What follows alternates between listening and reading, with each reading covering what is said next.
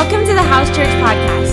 Thank you so much for tuning into this week's message by Pastor Stephen Sexton. If you would like to know more about the House Church, please visit our website at welcometothehouse.com or download the House app. And I believe one of, probably this is one of the most important series that we've done to date. Now, I, I, there's been a lot of things that we've talked about over the last 19 months. But I, I really believe that this is a catalyst to a blessed life because the reality is we have to be able to fight the uh, fight a critical spirit and living a life that is ungrateful. You know, when we live grateful, it unlocks blessings in our life. Church, you can look throughout Scripture. And you, you, you, you can look all throughout Scripture and you will never see a negative, critical, ungrateful, prideful person maintain a level of success for a long period of time. They may get to the top, but they can't stay there. And, and as believers, it's not our job to just get a little better. I believe that God comes and wants to transform our life. And you know, we're not waiting till we get to heaven to live a blessed life. We're not waiting to get to heaven so that I believe that there's some blessings that we can experience today. For us, we got to we got to live grateful. You know, grateful is a sign of relationship, grateful is a sign of covenant. When you live grateful, it means that you are in relationship and there is respect, admiration, and honor for the other person that you're involved with in, the, in a relationship. You know, we want to be a thank you, Jesus type of church. We do. We want to be a thank you, Jesus type of church where both those who attend and our community says, Come on, thank you, Jesus, for the house. Because w- our people are different, not better, different. We want to be different. We want a transforming work to happen in us, permeate through us, and affect everyone outside the walls of this church. Honor's got to be the heart cry of every believer. And the, the reality is, one of the ways that we live grateful is by living a life of honor. Honor.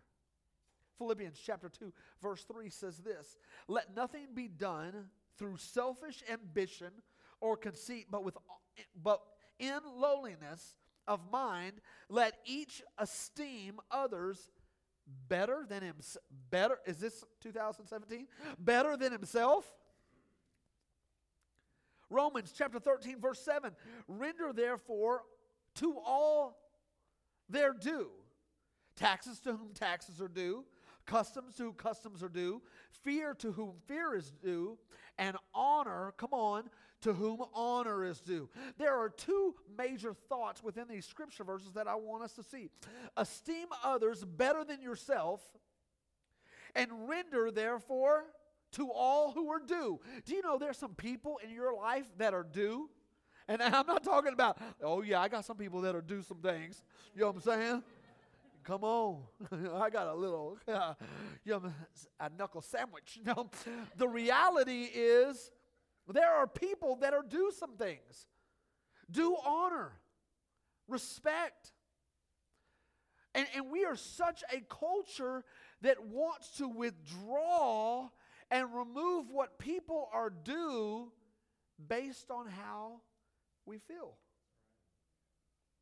There's been a valuable characteristic that has gone missing from our society, and it's called honor.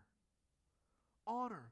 We live in a culture that dishonors people dishonors people because of color, political affiliation, financial success. We are actually in a place in our country where if you make money, oh, you're evil.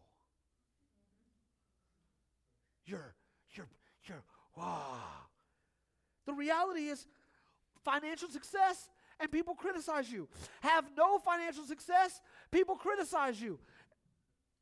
You can't win for losing. Because of hurt and pain, culturally, our society looks at authority, come on, critically and optional. Critical and optional. Frequently, we see rants and tirades on social media constantly dishonoring people. Just a few weeks ago, a man walks into a church in Texas and opens fire, opens fire on women, children, and those attending a worship service. Where's, where's the honor? Has, have we gained so much that we lost the important things that really made us great? We've gained choices and voices and opinions, and all those are great. But have we lost honor? You know, parents, when you go and drop your kids off, you know, we're doing all that we can. We're having conversations because now we're in a day and time where kids have to ha- uh, be timed on how quick they get under their desk. We live in a time where now, you know what, you can't just walk into a church without wondering who may walk in. And, and, and, and it's, it's, it's, it's, it's a hard, it's convoluted because we love everybody and we're open ended, but we also got to make sure that nobody just walks through that door unless you've had a background check.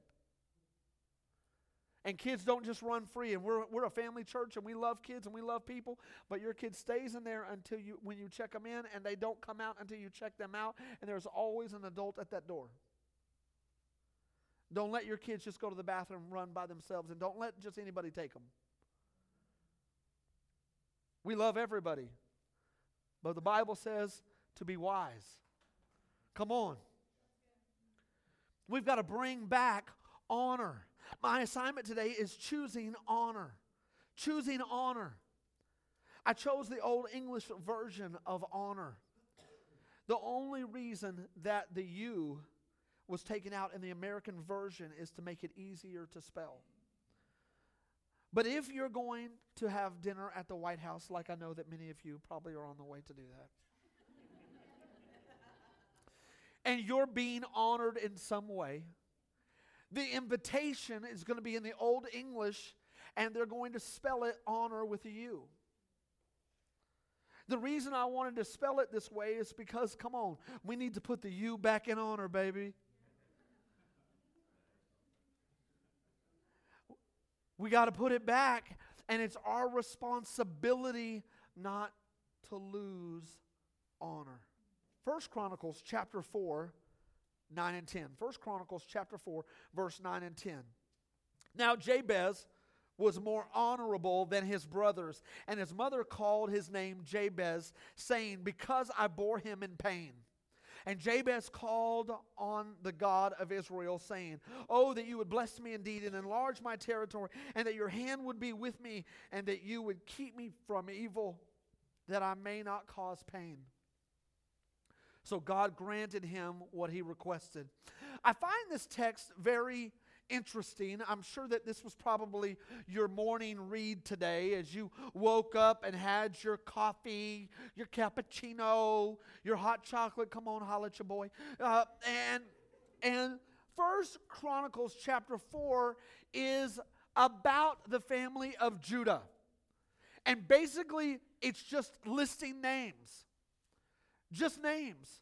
But what was significant about Jabez that he wanted to break from the genealogy and the listing of the names in order to, I need to draw out and I need to make sure that everyone has the attention and knows a little bit more information about Jabez. To interrupt the flow of genealogy, just to draw attention to this man's life. You know, I believe with careful attention, this verse can speak to us this morning. There are three thoughts that jump out to me when we talk about Jabez. The first is his pain. The second is that he was a man of honor. And the third is that he prayed. And I want to walk through and spend some time unpacking these three today. First, let's talk about his pain. If you're new to church, Man, the prayer of Jabez was a deal in 2000, early 2000. Come on. Everybody was buying the book. Everybody was praying for their borders and territory. We were speaking to the north, speaking to the south, speaking. We were just trying to enlarge, enlarge, enlarge. Come on. And some of y'all are like, I remember that, the good old days. Um, we were all talking about the prayer of Jabez. You know what? And that's not bad. I believe that God wants to do that still today to broaden your territory and to take you and, and, to, and to create some things in you that you never even thought possible. But you can't talk about his prayer life unless you're going to talk about his pain. See, a lot of times, prayer is produced by the pain that you experience. Some of my greatest prayers have been because I've been hurt the deepest.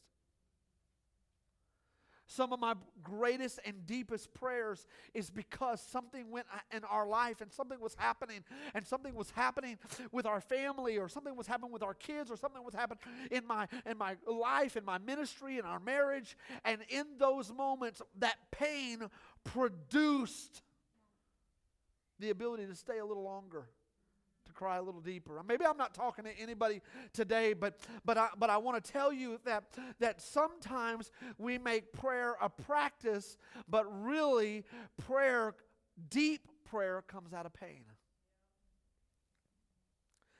There's a man who made a choice. A choice to overcome his dysfunctional beginning in order to believe that the power of God could change his territory. His very name means pain. You see, I, I, like this man. You know why?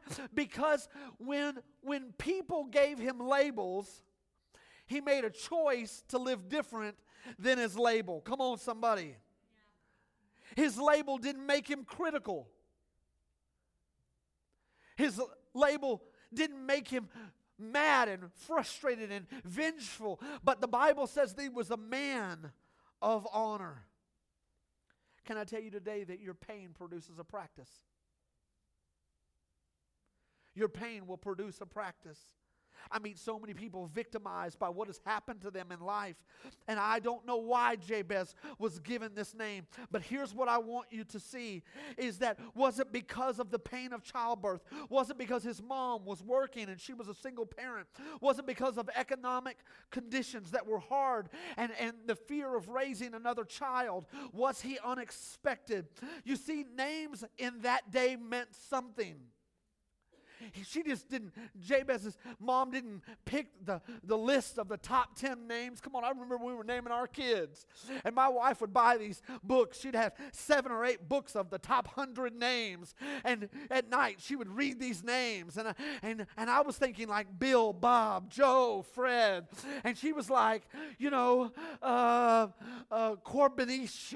Uh, and, and she was thinking of these w- different names. And I was like, she was like, how about this name. And I was like, that's weird. And, and no, I don't know about that. And I know. And she was like, oh, it's so different. And I was like, yes. And they have to spell it.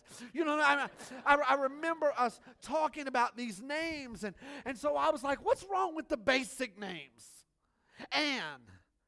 You know, like George Foreman called all of his kids George. Let's do that. Because now I have a hard time calling the kids, calling the dog. I'm messing everybody up. If they all were George, Georgina and George, we'd be good. I'd say, hey, G. And they would all come. you see, names meant something. When Jabez's mother saw him, she named him Pain. She named him Pain. How do you think that worked out when he started dating? Dad, I've met this great man. He's so honorable. He prays. He's awesome. His territory is expanding. What's his name? Pain. Okay, no, you cannot date him. Think about this. She named him out of the hurt and the trouble and the hardship that she was going through, this label that he was wearing, how did it affect him? See, he had a choice to make. His pain made him different than his brothers. You know, sometimes we get so frustrated at God because we're going through a painful process. But here's the deal the pain that I've gone through has made me a different person. Pain will either make you critical and hard, or it will make you humble and empathetic.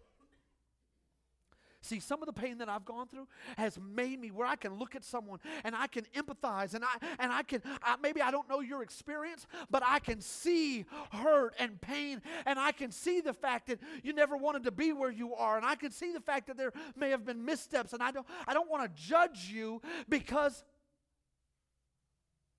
I was there. See, pain will make you hard or pain will make you humble. I remember when I was six and a half years old. I was playing outside one day, and this older boy would always come and taunt me.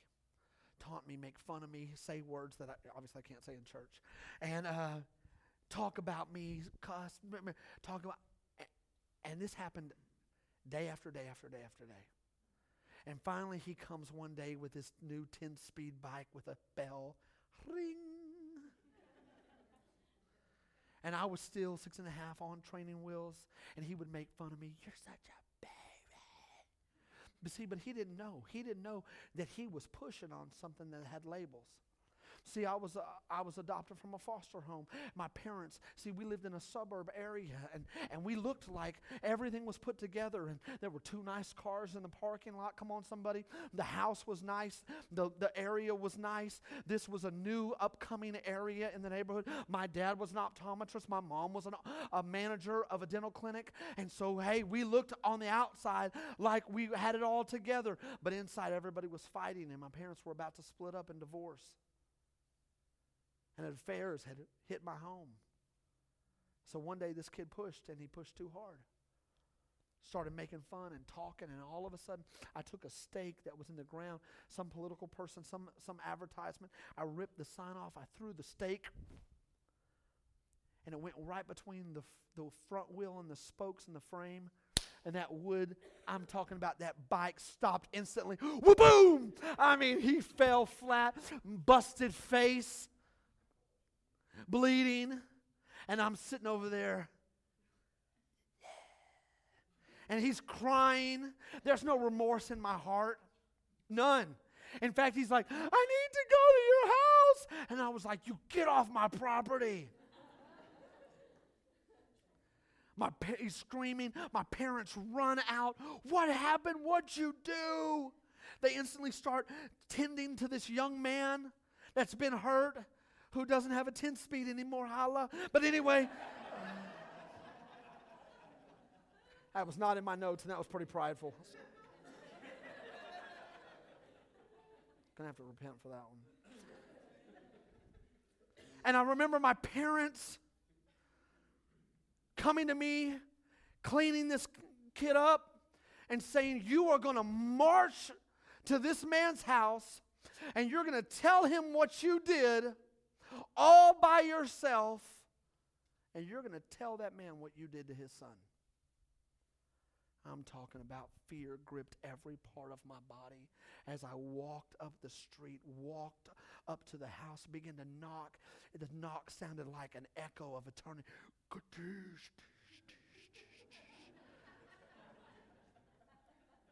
the door opens, and I'm six and a half years old, and I'm looking up, and this man that's you know six foot two comes out, and, and, and he has a stutter, and obviously I'm not making fun, but but just at six and a half, and he was like, I mean, he started talking to me, and I was scared, and, and he was like, yes. I killed your son. and he's like, What?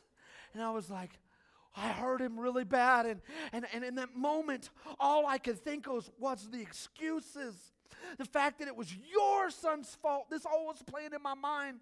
But you know what? That moment where my parents made me started to produce a lesson in my life that moved me toward honor. You see, we are in a society where excuses ends justify the means. And everybody can make excuses for what happened. But you know what I learned that day is that when excu- excuses are not as important as owning the part that I played. Today I'm talking to someone. Your pain can lead you to humility or hardness. See, one produces honor and the other doesn't. It's interesting how some pain is necessary to shape your heart. Great things can be born in your most painful moments. And a painful moment, all of a sudden, a ministry starts. In a painful moment, you begin to see outreach and people differently. In a painful moment, but sometimes the church so wants healing from painful moments that we get mad at God when there's pain, but really, God positions us through it. It doesn't mean that we profess it. It doesn't mean that we want it. It doesn't mean that we're excited to have it ever. But the pain that Joseph went through made him a leader like no other. Yeah. The pain of Moses losing it, his parents, made him a great leader. And maybe the pain, oh, look at me, that you faced this last year is the very thing that God's going to use to set you up. See, I believe that a lot of ministry is birthed out of pain. Great things can be born. Don't let your pain give you an excuse to remove honor. Commit today. I'm choosing honor. I'm choosing honor in my life. The second one is this this man, he was a man of honor. Honor is defined as showing in merited respect, recognition, a person of superior standing.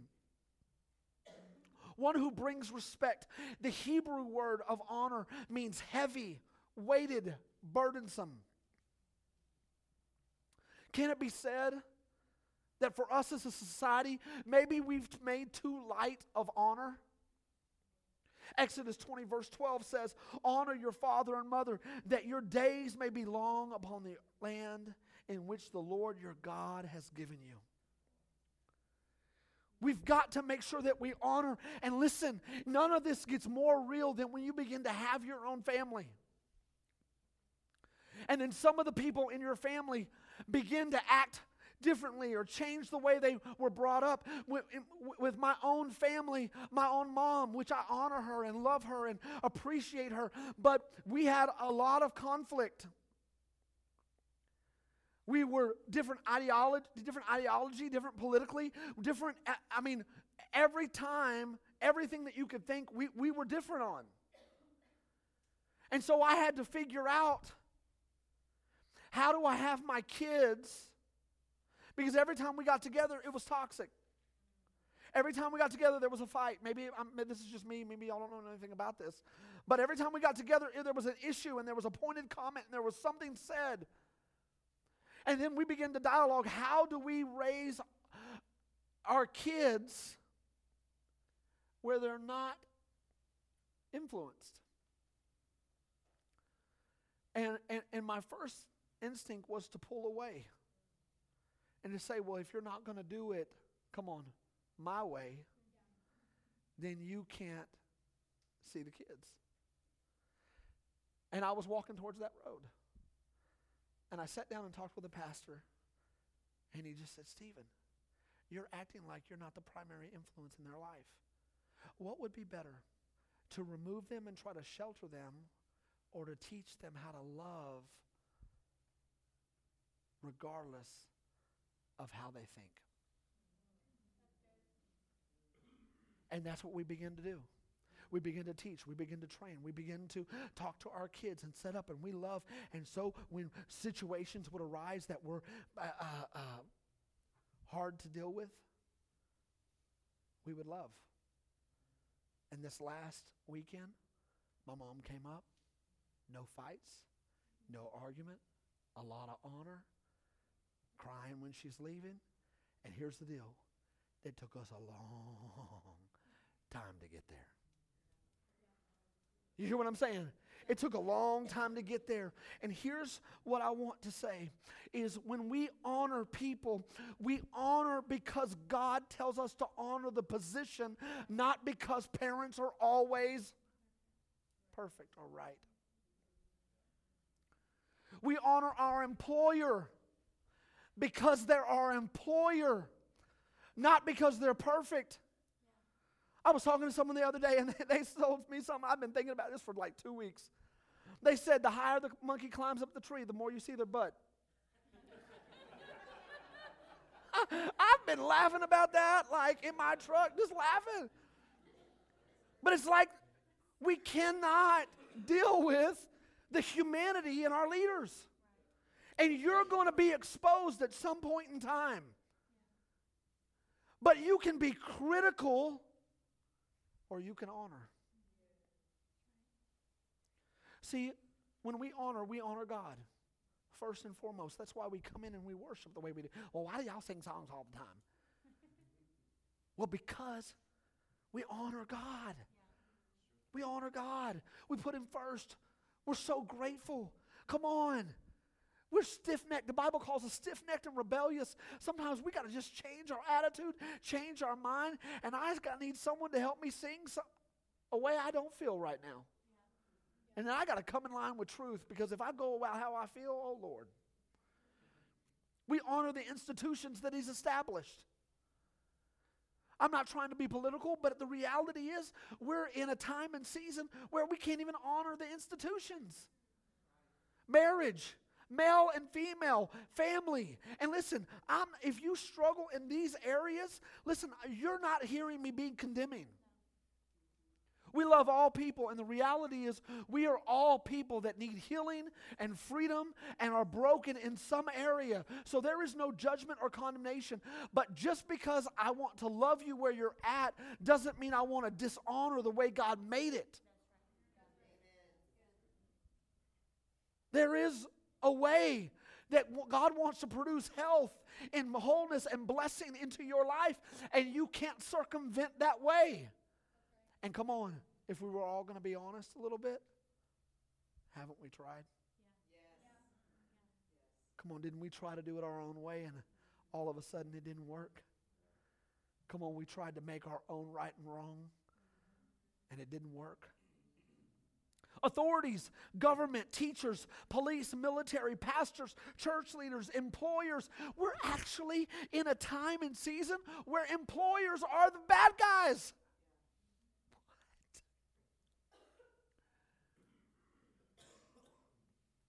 I'm not talking, maybe they are greedy. Maybe they do have this. Maybe they do. I'm not talking about that. But here's the deal if we can't honor those that made a sacrifice and, and appreciate employment because of entitlement, because I'm owed, come on, let me tell you something. I'm the boss of my house. I'm the CEO, baby. We share kind of sometimes. but most of the time, she lets me be the boss. And the reality is, the kids cannot like a lot of things, but they better know where the food comes from. They better know. Does that make sense? They better know that the air conditioning. Um, uh, they better know. Well, why are we in this car? Well, why do we have to do? Well, why do we have to? You can walk, baby. Well, I wanted to go to the movies. you got a thumb? The reality is this if we're critical of every boss and every employment and every employer, what does that do to our people? Your boss is fleshly. So are you.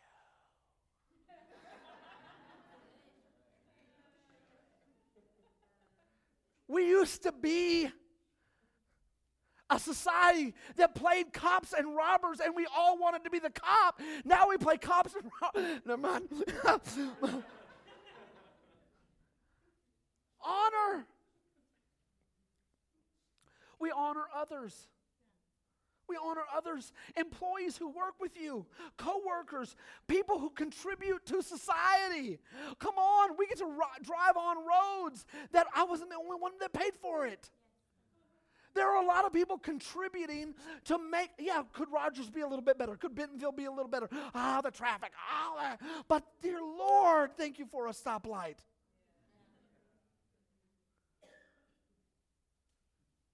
There are people all over the city contributing. We honor people.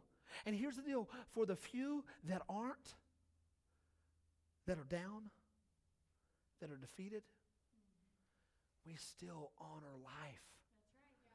We honor life. We honor all life. We honor life. The life in the womb, the life out. We honor life. We get it. You see, Jabez wasn't like his brothers. He made a choice. I'm choosing honor. Since July 1st, 1937, the Society of the Honor Guard has been marching in front of the tomb of the unknown soldier 24 hours a day, seven days a week. 21 steps, then 21 steps of silence, over and over again to honor those heroes who fought so bravely and gave the ultimate sacrifice of their life for our freedom. Winston Churchill said this A nation that fails to honor its heroes will soon have no heroes to honor. When we lose honor, we make everyone common and everything they've done common. And here's the deal no one performs with excellence if they're just common.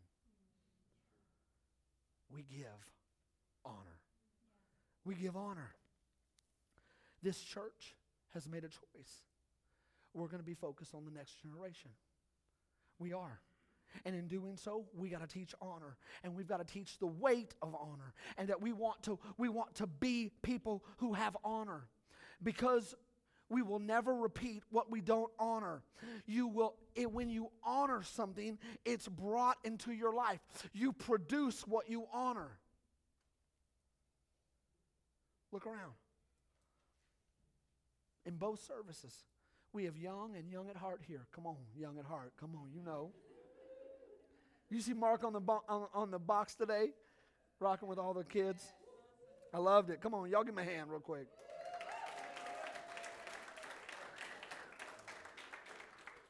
You know, the reality is we want to reach our children and youth and college. And, and that doesn't mean, well, if this is a church for young people, how do I fit in? You fit in because you have experience. Come to our life group. Come on. We have a midlife. We're calling it something different. We don't even know what we're calling it. But we want to have influence, leave a legacy. We believe that we're pioneering something. We believe that God's got a calling for our life, that we're not out to pasture. This church ain't euthanasia, baby. We're going to be here, and we need some people. We need some people. But the reality is, our focus is long term. Long term. We're going to be here long term. We're going to grow long term and we're going to produce the next generation. When you work in babies and tots and children, you need to know you're not babysitting for us. We're valuing that time. We're praying over our kids. We want them to learn songs. We want them to know how mighty God is, and we want to teach them to honor His name. Maybe you've been here for a while on the dream team and you got a burden to, to, to work with our kids. I would encourage you to get with Devin and Sydney because the reality is that is a ministry and w- w- it's not an obligation. It's a ministry. We bless our children. You know, the reality is when you minister to a prophet, you get a prophet's reward. When you receive an apostle, they can bless your house. But when you bless children and they're unable to pay you back, when you bless those who cannot pay you back, that is when Jesus said, I will bless you and I will reward you and I will be the one to give back to you. That's why we're focused on with Be the One and the outreaches and, and all the, the young people and the things that we're trying to do with Devin and the youth group and, and, and Adam and Courtney with our college students and all that we're doing. It's because here's the deal we want to give so much that Jesus, come on, somebody, blesses this house. That's why even today in the foyer, we have partnered with New Beginning Children's Home. Just think there was a family five years ago that took the financial burden and said, We're going to provide homes to children. Right now, they're housing 55 children. These children have experienced hardship, loss, pain, and we get to be the hands and feet of Jesus. Come on, to help produce something in their life. Come on, that's good. That's good. And we're not worried about them paying us back. We're not worried about paying them us back. Praise is a primary way to show honor. That's why we have thank you notes outside. We want you, hopefully, God has been working on you. Because here's the deal remember, we're either humble or we're hard. And someone who cannot express gratitude and honor has signs of a hard heart.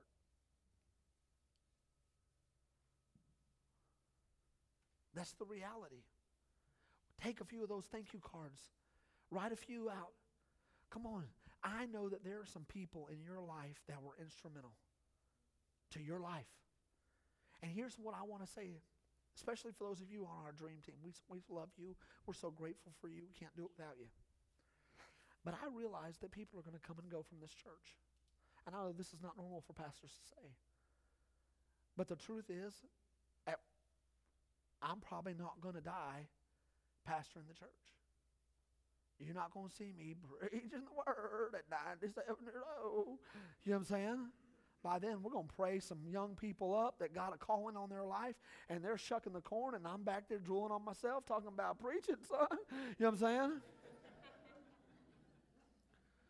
so we're all in a season of transition. Always, all the time. Always, all the time. But we're going to honor the people who came and the people who served. Do you know there's been a few people that have, even that were on the dream team, that have left our church? Do you know there's not been any one of them that left that I didn't personally text and tell them, thank you for all that you did to get us where we're at? Yeah. See, a lot of times what we do is because there is a rift and because there is disappointment, we sever relationships, never really acknowledging what people did for us.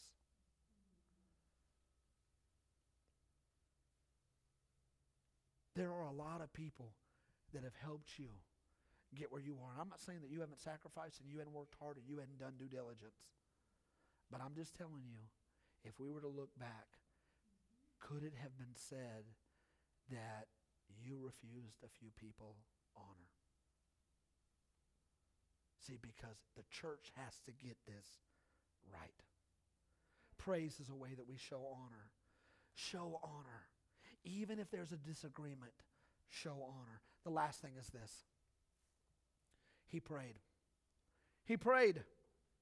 He acknowledged the fact that he alone couldn't provide what he needed. He alone couldn't have enlarged his ministry or his territory or what he was had the burden in his heart. Come on, can we acknowledge for, for just between us that maybe the breakthrough that you need can't come through your education? Maybe the healing that needs to work in your life isn't going to come because you bought some new mascara.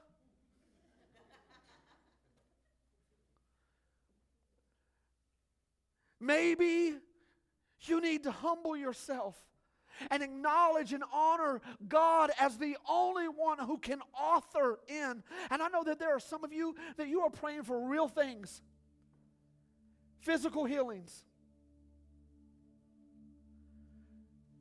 Your sons and daughters, your soul. I believe some in this room feel lost.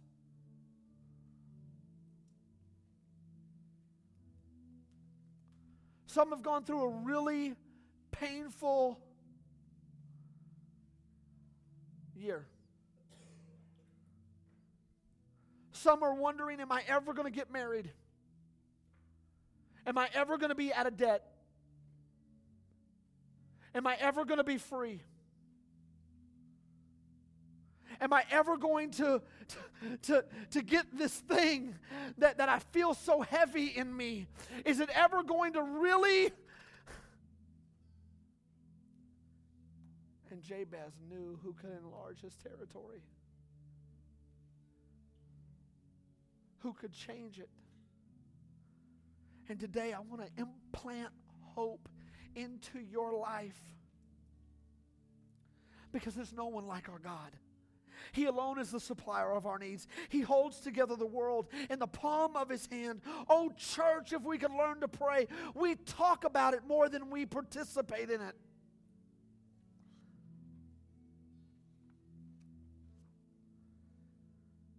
It was a Wednesday afternoon, shrouded by a dense fog, and a large steam uh, steamer edged slowly toward the coast of Newfoundland its foghorn crying out a sober warning. The captain, near exhaustion for a lack of sleep, was startled as he was tapped on the shoulder. There he found himself face to face with an older man in his late 70s.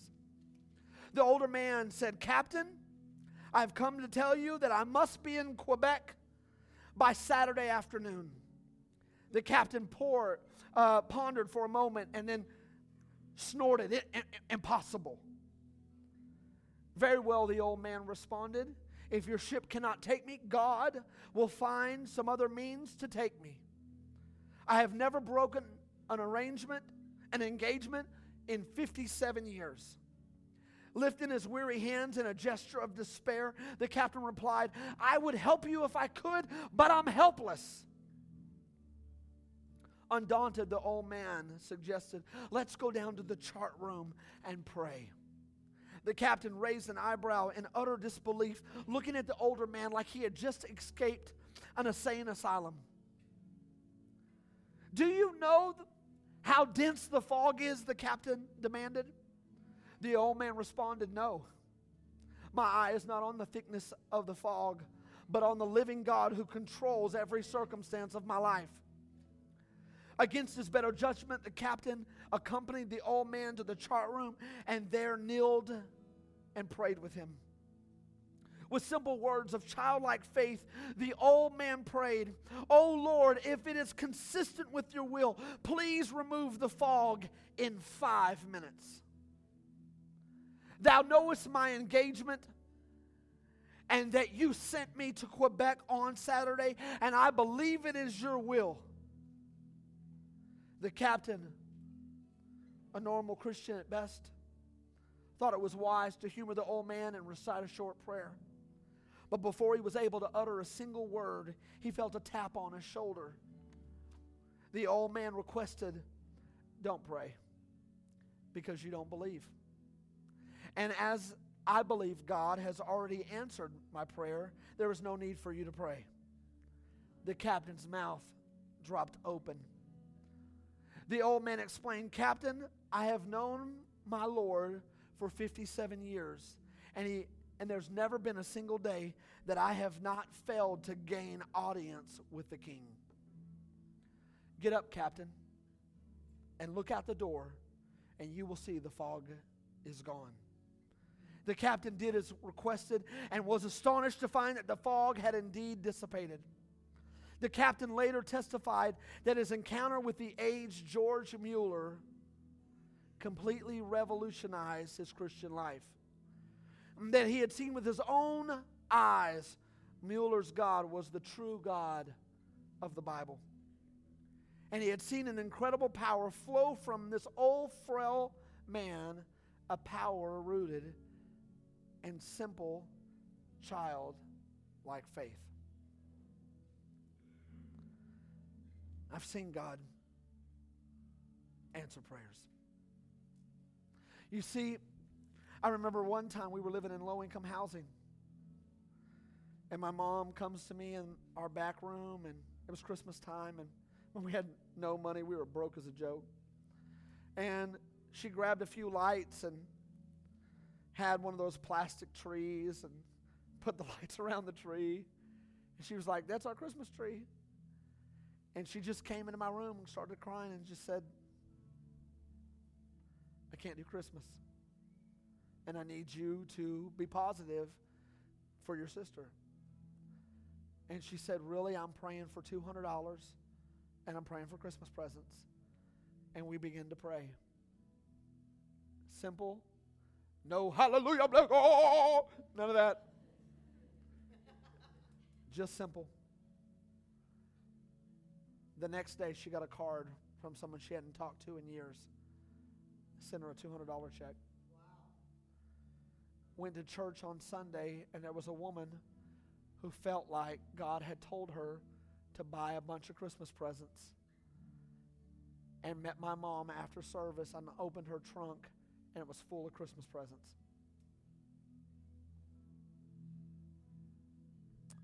Answer prayers to change your life if you pray. I remember one time we were, I was doing a youth conference in Louisiana, in uh, Lake Charles, Louisiana. And uh, I was with a, four or five college students, and the rain was so bad, and we were so late because college students. You know, two o'clock means four. Uh, and so we were all in the van, and, and we were driving, and it started raining so hard and so bad. People were pulling off, and, and we were going to be late. There were 200 kids waiting on us. And me and one of my friends in the front, we were just like, dude, if we prayed, I believe the rain would stop. And uh, he was like, Are you for real? And I was like, What do we got to lose? And so we just prayed the most simple prayer. And literally one minute after we got done, the rain stopped, didn't rain again, and we made it. See, I think that sometimes it's hard for the church to talk about prayer because there's been so many disgruntled people who prayed and it didn't get answered. See, I, am I'm in a 30 year prayer right now for my dad's salvation. So I'm not telling you that every prayer I've ever prayed has been answered.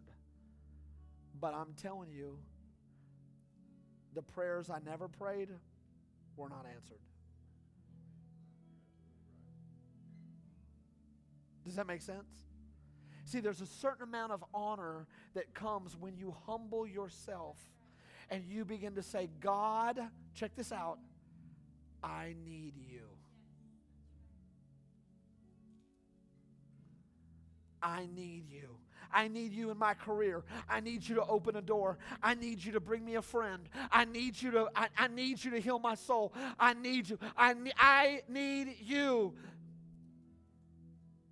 honor. Today, maybe you could pray. Really pray. And if you're tired of praying, you stand firm and you don't quit and you don't let the enemy steal your, your, your joy and your faith. You faint not. You don't quit. Because at the end, there will be a reward. Come on, somebody. Is this good? You guys stand up with me. Thank you for listening to this week's podcast. We would love to hear how this message ministered to you. Feel free to let us know on the Connect tab of the House Church app. We hope you have a great week.